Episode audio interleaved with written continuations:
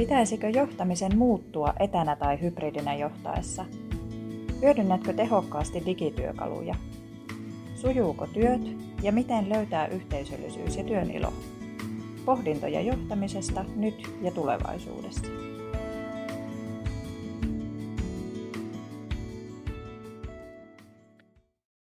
Oi Mirva, taas me päästään sukeltamaan tähän etäilyn ihmeellisen maailmaan. Kyllä. Joo, ja vaikka tätäkin me tehdään tosiaan etänä, tätä mm. podcastia, mm. lähes aina, eikö totta niin? Mm. Nämä on kuitenkin aina erilaisia kuin sitten, jos ajattelee niitä Teams ja Zoom maratoneja, mitä varmasti monella muullakin työviikon sisällä on. On, joo. Ja tämä on jotenkin semmoista, että kun minusta on ihanaa, kun me ollaan saatu vieraaksi niin kuin tänäänkin, niin mielenkiintoisia henkilöitä, jotka tietää ja tuntee niin kuin kenttää ja on kokemusta erilaisista asioista, niin joka kerta oppii jotain uutta. Kyllä, ja nimenomaan se, että miten arvokasta se on, että, että on ihmisiä, jotka katsoo vähän pidemmälle eteenpäin, että mm. miettii aidosti sitä, että nyt kun ollaan siirretty vahvasti, toisaalta etätyö muuten monilla toimialoilla, ei toki kaikilla, päivän selvää se, niin se, että, että tota, täytyyhän meidän tätäkin funtsia, eikä vain tietyllä tapaa ottaa se uutena normaalina, ilman että me kehitetään sitä meidän työskentelytapaa siinä etäyhteyden kautta tai Teams-palavereissa. Muuten menisi varmaan ojasta allikkoa aika nopeasti. Kyllä, joo. Ja kyllähän tämä haastaa tämä aika nyt aika paljon, tämä hybridi ja miten ollaan ja kuka on missäkin ja saako Kyllä. äänen kuuluviin vai ei. Mm. Ja jaksaako? Mm. Jaksaako ja vielä? Jaksaako. Sen. Se on totta. Väsymystä on vähän ilmassa kyllä, mutta tänään ei ole väsymystä ilmassa, kun me saatiin tänne etäfasilitoinnista ja mistä kaikesta tietävä Joonas Rajanto vieraaksi. Kerro vähän itsestäsi ja mistä tuut ja mitä teet. Joo, kiitoksia vaan. Mukavaa päästä haastateltavaksi. Eli mun nimi on Joonas Rajanto. Mä oon äh, Great Peopleilla ollut kohta seitsemän vuotta äh, ja titteli on virtuaalifasilitaattori, mutta se titteli ei aina heti aukea ihmisille. Saattaa nousta kulmakarva, jos toinenkin. Tai tämä oli tilanne ennen koronaa. Sitten kun korona iski, niin yhtäkkiä ää, virtuaalifasilitointi alkoi olla in ja, tota, ja nyt se on taas, musta tuntuu, että se on vähän out. Ää, mulla on ollut vähän muitakin titteleitä tässä vuosien varrella, kuten esimerkiksi etäkokousmies. Ja, ja mä otin sen käyttöön just puoli vuotta ennen koronaa, ja se vaikutti kantavan aika hyvin siinä koronan mm. alkaessa. Ää, ja nyt sitten ihan viimeisin, mitä mä mietin, on, että mä ehkä haluaisin olla kuitenkin läsnäkokousmies. Mutta tota, ää, ehkä lyhyesti mun taustasta. Mun uran voisi jakaa aika moneen vaiheeseen, koska mä oon tämmöinen moni-innostuja. Mä harrastelin tietokoneita aika pienestä pitäen, koska isäni oli ATK-päällikkö. Ja tota, ensimmäiset kesätyöt oli sitten tietokoneiden asentelua ja, ja tota, ihmisten tukemista Office-ohjelmien käytössä. No sitten siinä tuli vähän opiskelujen ohella tehtyä myyntityötä, ihan niin kuin viihdeelektroniikan myyntiä myymälässä ja, ja tota, sitten seuraava vaihe oli se, että opiskelujen jälkeen sain ihan ekan aidon täyspäiväisen työn. Se oli myöskin mikrotukea, mutta se siirtyi hyvin nopeasti siihen, että mä kehitinkin sille samalliselle yritykselle dokumentaatiota. Se oli nimittäin haasteena, että rekryvauhti oli huikea, kasvu oli 40 prosenttia vuodessa monta vuotta peräkkäin, ja uudet työntekijät koko ajan kyseli vanhoilta työntekijöiltä, että missä tämä dokumentaatio on. Niin mä sitten sukelsin kahdeksi puoleksi vuodeksi dokumentaatioon ihan täysillä ja tein siitä opinnäytetyön ja sitten tota, siinä vaiheessa, kun mä otin pienen breikin, kävin tota, matkustelemassa kymmenen kuukautta ja ajattelin, että no niin, nyt sitten takaisin sorvin ääreen ja rupesin etsimään työpaikkoja dokumentaatiosanoilla tai mm, tietämyksen hallintasanoilla tai, ää, tai mitä muita hienoja ää, sanoja keksinkään, niin huomasin, että kukaan ei sellaista hae onpa outoa, koska tätä kuitenkin tarvitaan järjettömän paljon. Mutta sitten tota, sit mä löysin vähän vielä tätä samaa, joka siirtyi kouluttamiseen ja huomasin, että kouluttaminen sopii mulle aika hyvin. Ja sitten päästiin Great Peopleiin 2016, kun he etsi virtuaalifasilitaattoria. jotakuta, jonka intohimo olisi siinä teknologian käytössä, mutta joka myöskin ymmärtää ihmisten toimintaa riittävästi, että pystyy toimimaan tässä Great Peoplein kontekstissa, koska äh, Great People on niin kuin fasilitoinnin ammattilaisia, erikoistuneita siihen, että miten ryhmissä saadaan, miten luodaan sitoutumista, miten luodaan yhteistä suuntaa, ää, miten saadaan ideat esiin, miten saadaan ihmisten osaaminen esiin ja miten saadaan kaikki mukaan keskusteluun. Niin mä oon nyt sitten yhdistellyt näitä, näitä kahta aluetta aika monen vuoden ajan jo. Siinä mennään. Nappaan heti tuosta, miten saadaan ihmiset sitoutumaan ja olemaan yhdessä siinä etänä. Nythän me ollaan semmoisessa tilanteessa oltu, että tämä on vähän ehkä jo tylsää ja näitä on liikaa näitä etäkokouksia. Mikä, mikä sulla on fiilis tällä hetkellä? Missä me mennään? Tota, mun silmin, niin tässä on tapahtunut sellainen, että, että kun mä aloitin sen työn, niin meillä oli joitakin asiakkaita, jotka oli, ne oli monikansallisia yrityksiä ja etäkokoukset oli niissä sen takia jo arkipäivää.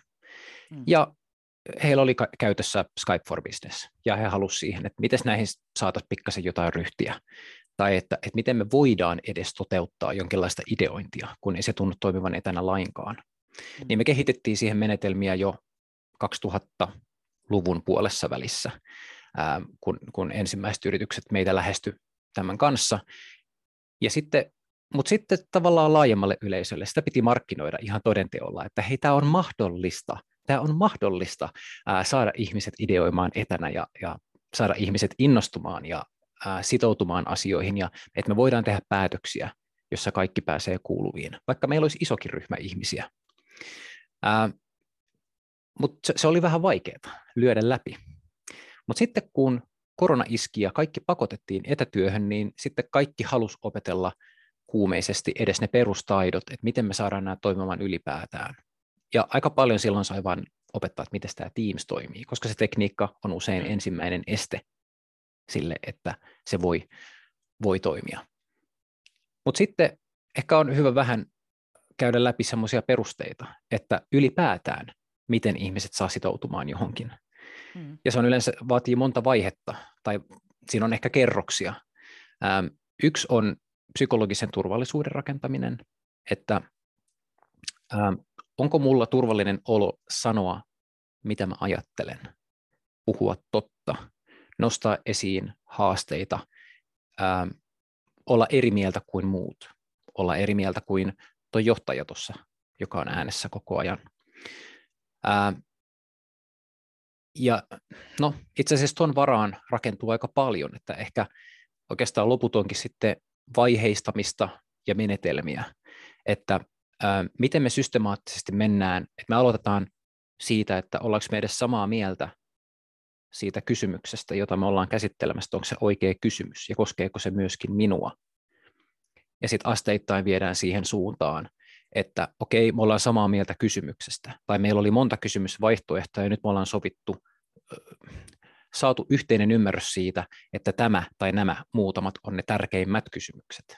Sitten on ratkaisukeskustelu, ja siinäkin kaikki, kaikki erilaiset ratkaisuideat täytyy saada esiin, niistä täytyy valita parhaat, ja sitten lopuksi sovitaan toimenpiteet, ja siinäkin meillä saattaa, me saatetaan keksiä vaikka 20 toimenpidettä, mutta meillä on aina rajallisesti aikaa ja resursseja, niin meidän täytyy siinäkin tehdä valintoja. Että oikeastaan kaikki fasilitointi mun mielestä loppupeleissä se, se päätyy siihen, että miten me saadaan eri ideat esiin ja miten me saadaan ne valinnat tehtyä jo siten, että kaikki tuli kuulluksi riittävän hyvin. Ja vaikka se lopputulos ei olisi mulle mieleinen osallistujana, niin mulla oli mahdollisuus vaikuttaa. Ja musta tuntuu, että se päätös, mikä tehtiin, oli niin kuin ryhmän viisauden mukainen. Että vaikka mä oon eri mieltä, niin mä oon valmis sitoutumaan, koska tämä prosessi oli reilu. Mulla oli mahdollisuus vaikuttaa. Mahdollisuuden vaikuttaa voi antaa, mutta mitäs jos siellä ei toisessa päässä jaksa ottaa? Kun mä oon ollut jo sadassa näissä jutussa, niin tämä menee tätä rataa. Että... Kyllä, ja, ja etänä tosiaan se muuttuu sikäli, että se psykologinen turvallisuus on vaikeampi rakentaa. Mm. Siinä on enemmän esteitä tiellä. Ää, musta tuntuu, että aika moni on päässyt semmoisesta perustekniikkakammosta yli. Me osataan jo odottaa semmoisia asioita, kuten että tässä on viive välillä, mm. tämä pätkii välillä, ja että siinä tulee jotain hankaluuksia sen kanssa, että saadaanko näytönjako toimimaan tai jotain sellaista. Ja aika moni on myöskin päässyt siitä yli, että ei enää ole esimerkiksi näytön jakamisen kanssa haasteita. Mutta sitten ö, ihmiset ei ehkä ota, pysty ottamaan huomioon sitä, että miten se luottamus rakentuu ja mikä sitten vaikuttaa etänä siihen erityisesti. Mulle ehkä kaikkein isoimpia asioita on, että me ollaan eri todellisuuksissa. Se, mm. se on ollut ilmeistä silloin, kun me ollaan eri aikavyöhykkeillä ja eri maissa. Mm. Niin totta kai meillä on eri todellisuudet. Mutta se sama pätee vaikka meidän kolmen välillä, jotka ollaan tässä keskustelussa, että jokainen on eri ympäristössä, siellä voi olla eri sää, ää, ja meillä on eri tavalla, että jos me oltaisiin jossain samassa studiossa juttelemassa, niin silloin me ollaan kaikki kuljettu sinne samaan paikkaan, me ollaan tehty sinne matka, ja, ja meillä alkaa keskustelu heti siitä, että minkälainen se sää oli ja minkälainen se matka sinne paikkaan oli. Ja sitten ennen kuin me ollaan päästy siihen äänitys niin kuin tilanteeseen, niin me ollaan ehkä otettu jostain kahvia ja juteltu niitä näitä. Mm. Ja tämä sama tapahtuu kaiken näköisissä työelämän kokoontumisissa, että lähitapaamisessa meillä on mahdollisuus luoda jotain luottamusta ja yhteyttä toisiimme ennen kuin se asian käsittely alkaa. Mutta etänä se on leave meeting, join meeting, leave meeting, join meeting, leave meeting, join meeting. Se ympäristö ei muutu ollenkaan ja ää, siellä vaihtuu niin kuin nimimerkit, mutta mm. se näyttää ja tuntuu ja haisee samalta ihan koko ajan. Mikään ei, ei muutu ja mun on tosi vaikea silloin itse orientoitua uudelleen, että niin mihin mä olin tullut ja, ja kenen kanssa ja mm. miksi me oltiin tässä ja mikä tässä oli tavoite ja koskeeko tämä edes mua. Kylläpäs väsyttää. No mä katson välillä vähän puhelinta, että oliko tuolla jotain et, et sitä vaihtelua sitten hakee jostain muusta, ellei ne niin. palaverit itsessään tuo meille vaihtelua. Mm, eli... Et se on ehkä vaikea, että miten mä saan vaihtelun aikaiseksi etänä. Niin, ja tavallaan heti, niin kuin aina sanotaan, onpa se sitten tekstin kirjoittaminen tai kokouksen aloittaminen, että se aloitus itse asiassa on tosi ratkaisevaa, että miten se alkaa. Eli tässä itsekin ajattelen, että no niin, pitäisikö joskus aloittaa etäpalaveri vaikka sillä, että kuunnellaanpa vaikka tämmöinen musiikkipätkä tässä, vähän taustalta, että hei, nostetaan vähän spirittiä, koska tänään me jutellaan itse asiassa vähän siitä, mistä tässä biisissä kerrotaan. Jotenkin. Joo. Toi on hyvä Joo. kikka. Niin. Siis ehkä. ihan voi käyttää sisään kirjautumismusiikkia, vähän niin kuin hissimusiikki, mutta että on mm. valinnut jonkun semmoisen kappaleen, jossa on äh, niin kuin semmoinen tunnelma, jota minä haluaisin, että tässä tapaamisessa on läsnä. Mm. Tämä tuntuu ehkä vähän teennäiseltä, jos meillä on joku arkikokous, 15 niin. minuuttia, 20 minuuttia, äh, puoli tuntia, mutta jos se on joku, jossa mä haluan nyt vähän uuden suunnan, että tässä mm. olisi vähän eri vire, niin mm. soita jotain musiikkia, sitä pystyy tekemään kaikilla yleisillä etäkokousalustoilla, että jaa tietokoneen ääni. Mm. Ja, tota, ja sitten voi soittaa omalta tietokoneelta mitä vaan. Ää, ja sitten kun ihmiset kirjautuu sinne, niin ensimmäinen on varmaan semmoinen, että mistä, mistä, toi, mistä toi tulee, mikä täällä? Ja sitten tajuaa, että Joonas, soitat sä jotain, soiko tässä jotain musiikkia? Sitten voin kirjoittaa chatiin, chattiin sen tai, tai sanoa, että joo, tässä on mm. vähän, vähän taustamusaa, että tota, aloitellaan ihan kohta, että, että varmaan menee vielä pari minuuttia ennen kuin ihmiset tulee linjoille, mutta että kuuntele tätä vaikka hetkiä ja hengittele, niin aloitetaan ihan just. Mm. Joo, aivan. Täytyy kokeilla, kyllä. Mm. Tuo oli toi eri todellisuudet, ja niinhän me ollaan tässä. Mm. Miten se luo sen saman todellisuuden tähän nyt sitten, että mistä se lähtee liikkeelle? Aivan. Ja äh, se musiikki on yksi keino, äh, millä me päästään samaan vireeseen keskenämme. Mutta sitten me käytetään ihan äh, tietoisia erilaisia aloitusmenetelmiä etäkokouksissa, etätyöpajoissa, äh, etäkoulutuksissa, Ähm, yksi mun suosikeista, koska se on niin helppo osallistujillekin, on se, että mulla on sisäänkirjautumisdia. eli yksi dia, missä lukee tervetuloa, otsikko, milloin tämä alkaa, ja siinä on joku aktivointitehtävä osallistujalle. Mä kysyn jotain kysymyksiä ja pyydän vastaamaan chattiin. Mä saatan kysyä vaikka, että kerro mistä yhdistät tänään tähän kokoukseen, paikkakunta riittää, ää, miten sun päivä alkoi, vaikka asteikolla yhdestä seitsemään, tai kerro miten sun päivä alkoi emojilla chattiin. Ja sitten yleensä mä kysyn vielä kolmannen kysymyksen, varsinkin jos kyseessä on koulutus, mitä odotuksia sulla on tähän päivään? Ja kun ihmiset kirjoittaa jotain ää, chattiin itsestään, niin ensinnäkin he joutuu hetken miettimään ja tulemaan tietoiseksi omasta olostaan, että miten mun päivä alkoi. Niin he ehkä saa yhteyden omaan oloon ja omaan kehoon. Ää, ja sitten toiseksi he lukee niitä muiden vastauksia. Ja sitten sieltä löytyy yhtymäkohtia ja sieltä löytyy eroja. Ja kummatkin mm. antaa meille jotain, että nyt mulla on ote. Vaikka tämä ryhmä olisi mulle täysin tuntematon entuudestaan, niin lukemalla niitä vastauksia ja ehkä kysymällä lisää, että Marjo, sä olit tota, sulla oli kakkonen. Mikä sua haastoi tänä aamuna? Mm. mm. Ja, ja sitten hän niin kuin jakaa sieltä jonkun tarinan. Jos mä haluan lisätä psykologista turvallisuutta, niin mä kerron ensin oman tarinani. Et, et ennen kuin mä kysyn, niin mä sanoin, että tota, mulla oli tänään sellainen, mm, no mä sanoisin, että kolme kautta seitsemän aamu, että, että vähän nukuin huonosti, mutta tota, mutta kyllä tämä tässä musta tuntuu, että tämä alkoi, alkoi jo nyt parantua, kun mä oon teidän kanssa tässä, koska tämä auttaa mm. mua fokusoimaan ja tämä tuo mulle energiaa. Sekin auttaa, että mä join just kahvin tuossa kaksi minuuttia sitten. Mutta tämä on niin kuin nousemaan päin, mutta mulla on ehkä nyt vielä semmoinen kolmosfiilis. Niin Marjo, sulla oli myös haastava aamu, kerro miksi. Mm. Ja, ja sitten kutsutaan ihmisiä siihen. Ei tuohon tarvitse käyttää kuin kaksi, kolme, neljä minuuttia mutta se muuttaa sitä virettä ja meille tulee joku yhteinen todellisuus tai me jaetaan, että mikä meidän todellisuudessa on erilaista. Ja nyt on joku yhteys ja luottamus. Hmm. hmm. Ei, ei sen kuitenkaan sitten sen kummempaa. Hmm.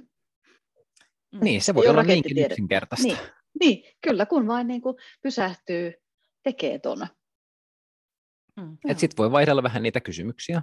Jos mm. esimerkiksi tiimipalaverissa käyttää, tota, niin ne menetelmät menee, menee vanhaksi äkkiä. Ihmiset mm. rupeaa odottamaan sitä ja sitten ne rupeaa vastaamaan semmoisella, no että et, miten mä saan siihen jotain uutta ja kiinnostavaa. Mitä muuta sä voit kysyä? Ähm, kysy, että tota, mikä oli sun ensimmäinen työpaikka? Mm. Siitä saa usein aika hauskoja keskusteluja aikaiseksi. Tai mm. tota, mikä on paras matkakohde, missä sä olet ikinä käynyt? Mikä oli surkein reissu, mikä sulla on ikinä ollut. Ja, ja niin kuin hae niitä ääriesimerkkejä mm. ja, ja, ja kiinnostavia tarinoita ihmisten elämästä, auta ihmisiä ää, luomaan yhteyksiä toisiinsa ihmisenä kysymällä jotain harrastuksista, lemmikeistä, ää, parhaat elokuvat. Ää, se voi olla melkein mitä vaan, mistä ihmiset löytää jotain yhteyksiä, mutta keksit aina uusia näkökulmia.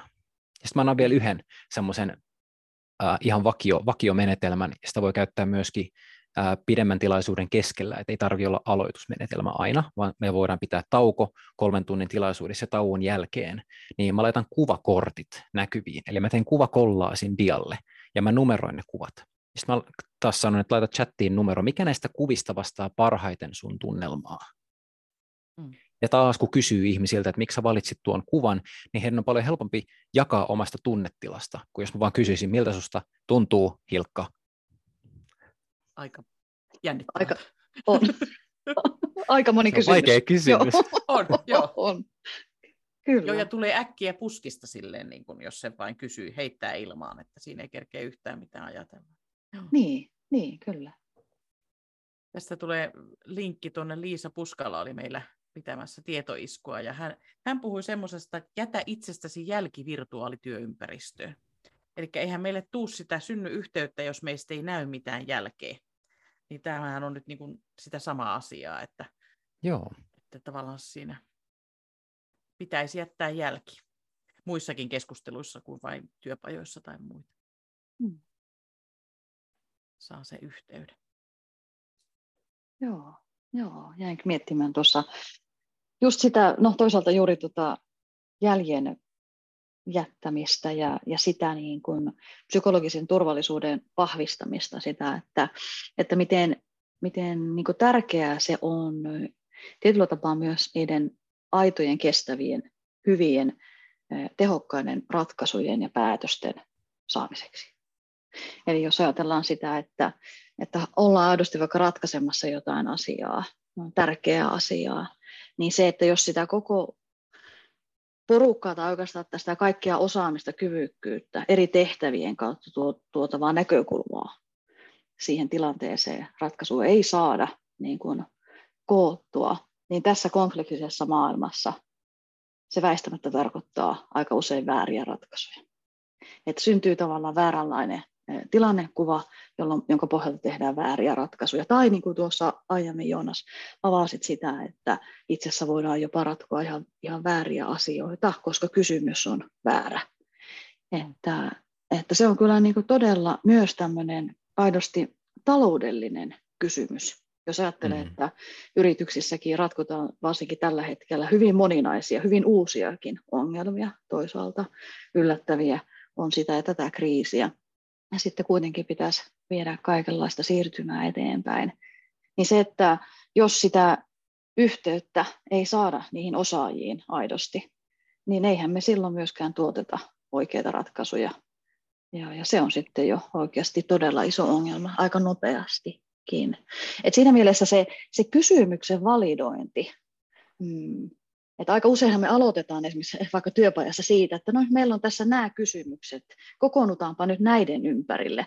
Sen sijaan me tosiaan aloitettaisiin siitä, että hei, meillä on tiettyjä ongelmia, haasteita tai ratkaisutarpeita, mutta mitkä itse asiassa on ne kysymykset, mitä meidän pitäisi tänään ratkaista, niin aivan huikean olennainen hmm. juttu. Todella hyvä.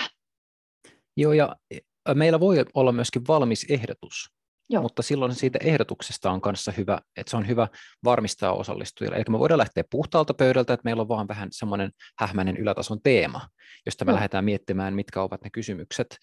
Tai sitten meillä voi olla, että, että mä luulen, että nämä on ne kysymykset, mitkä mm. meidän tarvii ratkoa, mitä sä luulet. Ja sitten me voidaan pyytää ihmisiä kaikki, kaikkia kirjoittamaan chattiin oman näkökulmansa. Tai mm. me voidaan laittaa chattiin itse ne vaikka kolme kysymystä, lähettää sen jälkeen ihmiset pienryhmätiloihin pareittain juttelemaan siitä kolmeksi minuutiksi, ja kun tullaan takaisin, niin sitten sit sanotaan, että no mitä te juttelitte, oliko nämä ne, vai pitäisikö näitä jollain tavalla muotoilla uusiksi, niin että me investoidaan vaikka se seitsemän, kahdeksan minuuttia siitä alusta siihen, että ollaanhan me samalla sivulla. Hmm. Ja, ja jos se on kompleksisempi aihe, niin sitten sen investointiajan kannattaa olla pidempikin, hmm. että me kutsutaan sitä selkeytysvaiheeksi ää, tässä fasilitoinnin niin kuin viitekehyksessä, että ensin selkeytetään tavoite tai ongelma. Joo. Yleensä ratkaistavat kysymykset tulee joko tavoitteen muodossa tai ongelman muodossa, mutta et, et me tarvitaan ensin siitä yhteinen ymmärrys, ja sitten me voidaan ruveta juttelemaan ratkaisuista.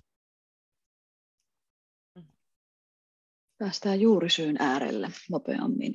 Joo, Joo et oikeastaan niin kuin, mä näen ehkä sellaista kaksi aspektia tässä etävuorovaikutuksessa ylipäätään, jotka mm, on tärkeitä ja eroaa vähän siitä lähivuorovaikutuksesta. Toinen on tämä niin kuin ehkä viihteellisyys, että jos tämä etävuorovaikutus ei ole millään tasolla viihteellistä, niin me puudutaan.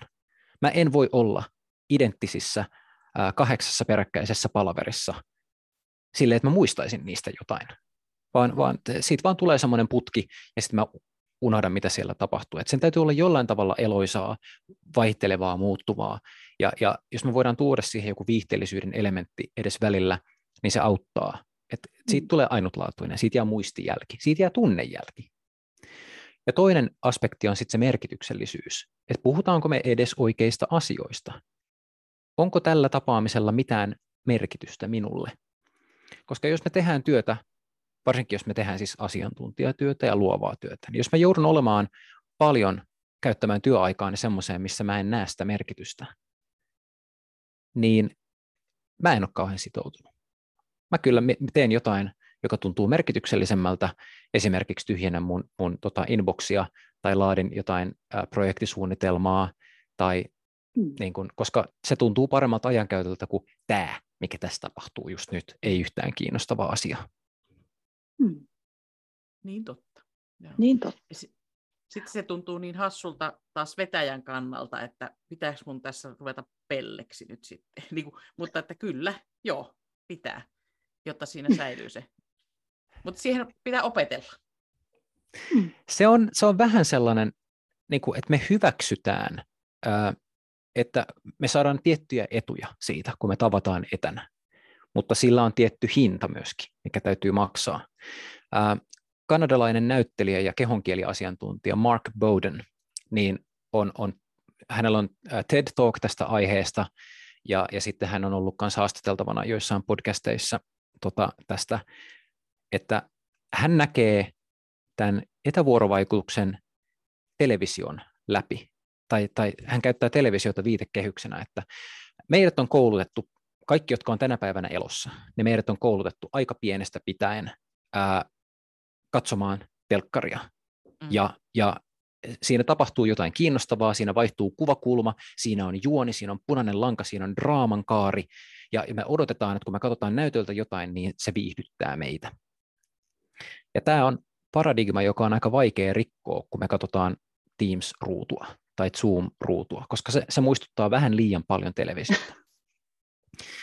Eli jos yksi keino saada ihmisten tai rikkoa tämä TV paradigma on se, että, ää, että me oikeasti panostetaan siihen visuaaliseen tuotantoon ja, ja että mäkin voin tehdä mielenkiintoisemman siitä, että mä vaihdan itse asentoa ja kuvakulmaa, että mä siirrän kameraa tai jotain.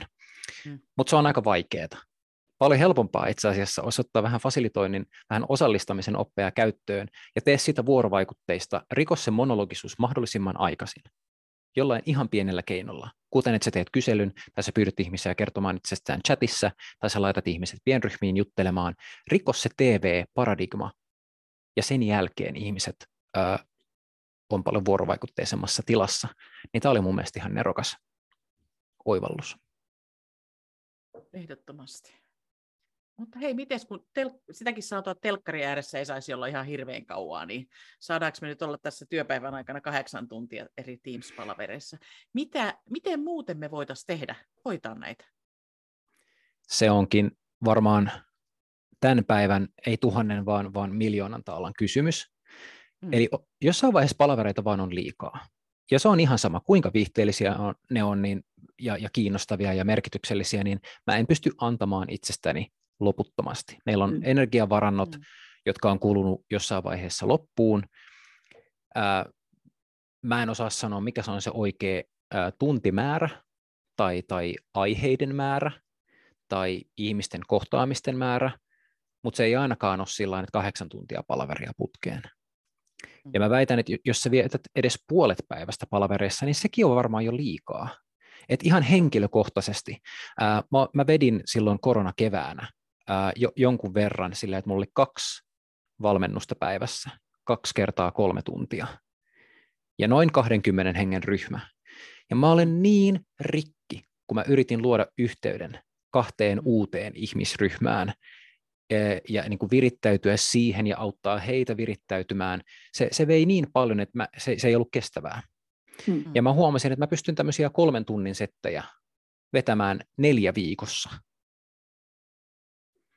Ja mä en, mun työ ei ole sen luonteesta, että se koskaan täyttyisi palavereista, että mulla on mm. koko ajan palaveria, Ää, mutta isoissa korporaatioissa, jos se mä oon tosi tosi tarkka siitä, että kuka mun aikaa saa varata ja mihin, jos en mä blokkaa sinne aikoja mm. keskittyneelle työlle, lounaalle, tauoille, niin sitten jos ajan mittaan mun, mun suorituskyky laskee, mä en pysty enää ajattelemaan mm. kirkkaasti, että me tarvitaan huokosuutta, niin jollain tavalla meidän pitää siis kyetä vähentämään palavereiden määrää. Mm. Ja mun mielestä sulla oli nyt, mehän oltaisiin voitu valmistella tätäkin podcastia tuolla, niin kuin pitää erillinen palaveri siihen ja miettiä mistä aiheesta, mutta sulla oli ihan oivallinen. Mä sain sulta ääniviesti. Me ei olla koskaan tavattu, mutta tulipa semmoinen niin kuin erilainen olo, kun mä kuuntelin sen sun viestin, kuin mitä mä jos mä olisin lukenut sen sähköpostissa tai WhatsApp-viestin niin se, siinä jo tuli mun mielestä se semmoinen erilainen tunneyhteys ehkä myöskin jo. Joo, ja äh, mä oon kuunnellut podcasteja aika vähän aikaa silleen tosi aktiivisesti, että tota, milloinkohan mä olisin aloittanut sen. 2019-2020 2019 ehkä, mm. ää, rupesin kuuntelemaan podcasteja enemmän. Ja mä huomasin, että tämä on, tämä on jotenkin mulle ihan sairaan hyvin sopiva, koska mä voin niin monessa asiayhteydessä kuunnella niitä. Mä voin laittaa ruokaa, mä voin mm. ajaa nurmikkoa, mä voin tehdä lumitöitä, mä voin siivota, imuroida. Mä voin tosi monessa, ja kun mä ajan autoa, kaikissa näissä asiayhteyksissä mä voin kuunnella. Ja samalla kun mä kuuntelen, niin musta tuntuu, että mä, mä tunnen nämä ihmiset tosi hyvin. Jos mä oon kuunnellut jonkun ihmisen ääntä 20-30 tuntia, niin musta tuntuu, että mä tunnen ton ihmisen niin hyvin, vaikka se ei ollenkaan pidä paikkaansa, mutta se auttaa mua luottamaan siihen ihmiseen ja, ja pikkasen ottamaan riskiä. Ja, ja, ja senhän mä tein myöskin, että mä olin kuunnellut ää, teidän podcastia varmaan Joo. neljä jaksoa tai viisi jaksoa. Ja musta alkoi tuntua siltä, että nyt mä tiedän, minkälaisia nämä ihmiset on, ainakin tuossa tilanteessa. Ja sitten musta tuntuu, että no nyt mä haluaisin antaa semmoisen kuvan siitä, minkälainen mä oon. Ja mikäs parempi keino kuin lähettää lyhyt ääniviesti ja kertoa sille, että hei mä kuuntelin näitä jaksoja ja tämmöisiä ajatuksia mulla heräs, että, että olisiko joku näistä se, se teema, se lähestymiskulma tähän meidän keskusteluun. Ja tota, mun mielestä noissa ääniviesteissä on jotain, jotain taianomaista. Niissä välittyy aivan eri asia kuin sähköpostissa, mm. ja sitten kuitenkin ne on jollain tavalla paljon helpompia kuin palaverit, ja niissä on helpompi olla oma itsensä, koska mä voin lähettää sen jostain tilanteesta, missä mä oon lämmittämässä vaikka saunaa, ja mä voin odottaa, että se tuossa lämpiää, ja siinä saa ajatukset pikkasen tota, harhailla, ja hei, nyt mä tiedän, tämän mä lähetän. Ei muuta kuin ääniviesti liikkeelle. Ja se on myös paljon, paljon nopeampi verrattuna siihen, että alkaisi vaikka, no toisaalta lyhyt palaveri on myös nopea, mutta verrattuna vaikka sähköpostin kirjoittamiseen. Se on itse asiassa hyvin hidas kommunikaatioväline ja jos ajattelee, että sitähän se työpäivät monesti on, että tehdään sähköposteja, niitä joko vasta, niihin vastataan tai niitä luetaan, niin, niin se, on, se vie kyllä ihan niin kuin todella paljon aikaa sen sijaan, että, että vaikka sen saman asian ääni, äänittäisi ja laittaisi menemään tiimille. Mm. Joo, ja siis siinähän on muodollisuusero ihan Joo. valtava. Kun mä lähetän oh, sähköpostia, mun täytyy muotoilla se valmiiksi, sen pitää olla ammattimainen, sen pitää olla uskottava, sen pitää olla hieno aloitus ja lopetus, ja, ja mä saatan käyttää 15 minuuttia siihen, että mä lyhyen viestin katon, että onko tämä nyt varmasti kaikilta osin hyvä ennen kuin mä painan lähetä, ja mm. sitten ääniviestissä mä voin no tämäkin varmaan vaatii harjoittelua, oman mm. asenteen niin kuin muu, muuttamista, mutta mä oon päässyt semmoiseen mielentilaan, että mä voin luottaa siihen, että kun toi ihminen vastaanottaa tämän ja hän kuulee mun äänen, ja tässä ääniviestissä on tietynlainen rytmi, tietynlainen tauotus, hän kuulee mun epäröinnit, mä haen sitä, että miten mä sanon tämän, että tarkoitanko mä tota, tai, en, tai, tai, tai tota, tai tiedätkö mitä mä tarkoitan, että mä haen sitä pikkuhiljaa, niin silloin siitä välittyy se, se prosessi, ja sen ei tarvi olla justiinsa, hän saa silti kiinni mun aikeesta ja mm. varsinkin mun, mun tunnetilasta, että onko tämä ihminen liikkeellä, kun, kun se äänensävy ei vaan käy ilmi siitä sähköpostista. Sinne voi mm. yrittää laittaa mm. hymiöitä ja muuta. Mm. Ja, ja siis huom, me ollaan menossa nyt siihen aikakauteen, kun tekoäly kirjoittaa meidän sähköpostit meidän puolesta, niin Kyllä. niin mun on vaikea kohta enää edes luottaa siihen, että mikään viesti, minkä mä saan, on ihmisen itsensä kirjoittama niin sitten tavallaan se, niin kuin, että kuinka paljon luottamusta joku sähköposti voi herättää, niin sekin rupeaa laskemaan. Niin miten mä voin edelleenkin antaa toiselle sellaisen, että voisitko ottaa minun viestini tosissaan?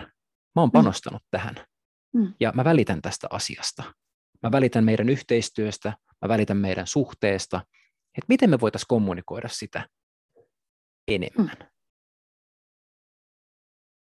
Tämä on kyllä kyllä varmasti jotain, mitä, mikä tulee näkymään vahvemmin ja vahvemmin, tai kuulumaan itse vahvemmin ja vahvemmin.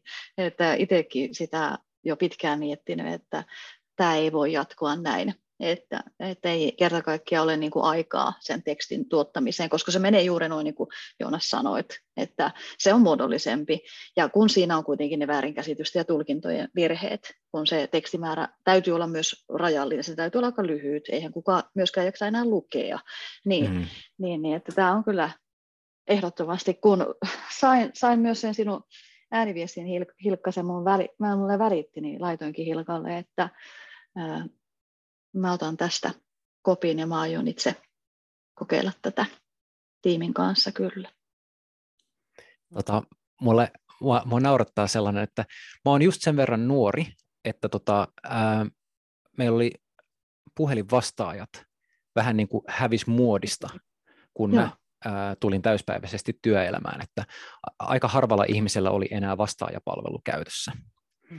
Mutta se taisi olla aika yleistä, aika pitkään. Joo. Ihmisillä oli kotona erillisiä puhelinvastaajalaitteita, ää, että tota, hei, en ole kotona, jätä Joo. viesti. Niin tämä on mun mielestä yhdenlainen puhepostin paluu. Joo. Ja, ja silloin mä muistan, että, että mun asenne oli aina semmoinen, että voi ei, joku on jättänyt viestin vastaajaa, mun täytyy soittaa sinne, ja mikäköhän se oli se koodi. Ja, ja sitten ne oli aina jotenkin hirveän semmoisia, että moro moro, ai sä et ollutkaan siellä, no öö, mm, ja, et, se, se ei ollut piip. yhtään luontevaa, Kyllä. ainakaan mulle. Mutta nykyään mä odotan ääniviestejä, mä katson, että jes, mä oon saanut ääniviestin, ihanaa. Joo. Mä haluan saman tien kuunnella, ja koska musta tuntuu, että se on ihan kuin me istuttaisiin vierekkäin, ja, ja jotenkin. Joo. Joo. Joo. Se on se eri asia. varmaan sama, mitä Mirva kanssa ollaan puhuttu, että näissä podcasteissa me ollaan ikään kuin samassa kuplassa, ihan omassa kuplassa tässä niin kuin mm. omassa maailmassa. Että sitähän mennään, kun kuunnellaan, niin sitä sukelletaan sen toisen kuplaan, että mm. me mm. ollaan siellä. Joonas, me, meillä olisi varmaan juttua riittäisi moneksikin podcastiksi, mutta miten sä näkisit nyt tähän loppuun, jos miettii, mikä se tulevaisuus on, tai mitä meidän pitäisi nyt ruveta miettimään tai tekemään? Mitkä olisi nyt tärkeimmät asiat just nyt? No mun näkökulma on aika vahvasti näihin e-, edelleen, niin kuin vaikka tämä eriaikainen viestintä ja palavereiden vähentäminen, tai ehkä juuri sen takia palavereiden vähentäminen on nyt mun agendalla, niin mm. mä haluaisin kehottaa ihmisiä tosi tarkkaan miettimään, että mihin mä osallistun ja miksi. Mihin mä annan toisten varata mun aikaa. Ja meidän täytyy ruveta vaatimaan enemmän palavereiden vetäjiltä. Jos sä saat sellaisen kutsun kokoukseen, jossa on vain otsikko, ja se otsikko ei kerro ihan kauheasti, niin kysy muutama avainkysymys, jotta ymmärrät paremmin, että ää, miksi tämä kokous kutsutaan koolle. Miksi kutsut minut tähän? Mitä odotat tai toivot minulta? Tarviiko mun valmistautua tähän jotenkin? Mä otin, mä en muista milloin mä otin tämän itse tavaksi, mutta mä kärsin tosi tosi pitkään sellaisesta prokrastinoinnista, että mä teen kaikki, kaikki asiat viime tingassa. Mm. Ja sitten ehkä niin kuin työelämään siirtyminen ja varsinkin etäaikana, etäaikana niin kuin toimiminen, niin opetti mulle vaan, että mä, mä pärjään tosi, tosi, tosi huonosti, jos mä en valmistaudu ennakkoon. Mm. Ja sitten mä aloin ottaa tavaksi, että mä katon maanantaina koko viikon tapaamiset ja loppuviikosta mä katon alkuviikon tapaamiset. Ja jos siellä on mitään epäselvää, niin mä otan yhteyttä siihen kutsujaan mm. ja mä kysyn, että mitä sä odotat multa, miten mun tarvii valmistautua. Ää, jos se vetäjä, koolle kutsuja, ei ole itse ihan selvillä siitä, niin mm. sitten, mm, niin ehkä me jutellaan siitä viisi minuuttia ja se kirkastuu hänelle ja se kirkastuu minulle ja sitten hän tajuaa, että mun kannattaisi ehkä muillekin kertoa. Ja sitten hän lisää mm. asioita siihen kutsuun. Ja sitten hän auttaa muitakin valmistautumaan paremmin. Niin jos mulla olisi joku kehotus ihmisille, niin sä rupee kyseenalaistamaan palavereita. Älä mene mihin tahansa suin päin. Älä kohtele sun työaikaa sillä että no kunhan mä istun siellä, niin mm. se on varmasti hyvin käytettyä aikaa vaan jos olet itse koolle kutsuja, mietin noita asioita, että miksi nämä ihmiset, mikä se on se aihe, mikä se on se tavoite ja mikä se on se oikea kesto tavallaan, että mun pitäisi kyseenalaistaa vähän kaikkia elementtejä. Mm. Ja jos sä et ole koolle kutsuja, niin, tota, niin kysy näitä asioita, käynnistä keskustelu ja varmaan se tarkoitus siitä kirkastuu ja siitä tulee kaikille parempi kokemus. Ja ehkä ehkä näillä toimenpiteillä me saataisiin palavereita vähennettyä nykyisestä, jotta me voi, jaksetaan olla läsnä ja keskittyä niihin, mitä meillä on. Erinomaista. Tämä on Tiivistä. meidän tavoite. Niin, on. tavoitella päästä niin kuin tehokkaampiin, tehokkaampaan tulokseen, mitä parempaan tulokseen vähemmillä palavereilla. Mm. Less is more. Se on Kyllä. todellakin näin. Mm. Kiitos Joona ihan valtavasti tästä podcast-tuokiosta ja katsotaan, miten me jatketaan tästä. Kiitos. Oli ilo olla mukana. Kiitos. Kuuntelit Etevä etäjohtaminen podcastia. Se on tuotettu Virtual Leaders-projektissa, jota rahoittaa Keski-Suomen ely Euroopan sosiaalirahastosta ja sitä hallinnoi Jyväskylän ammattikorkeakoulu. Tutustu projektin muuhun materiaaliin verkkosivuilla jamk.fi kautta Virtual Leaders.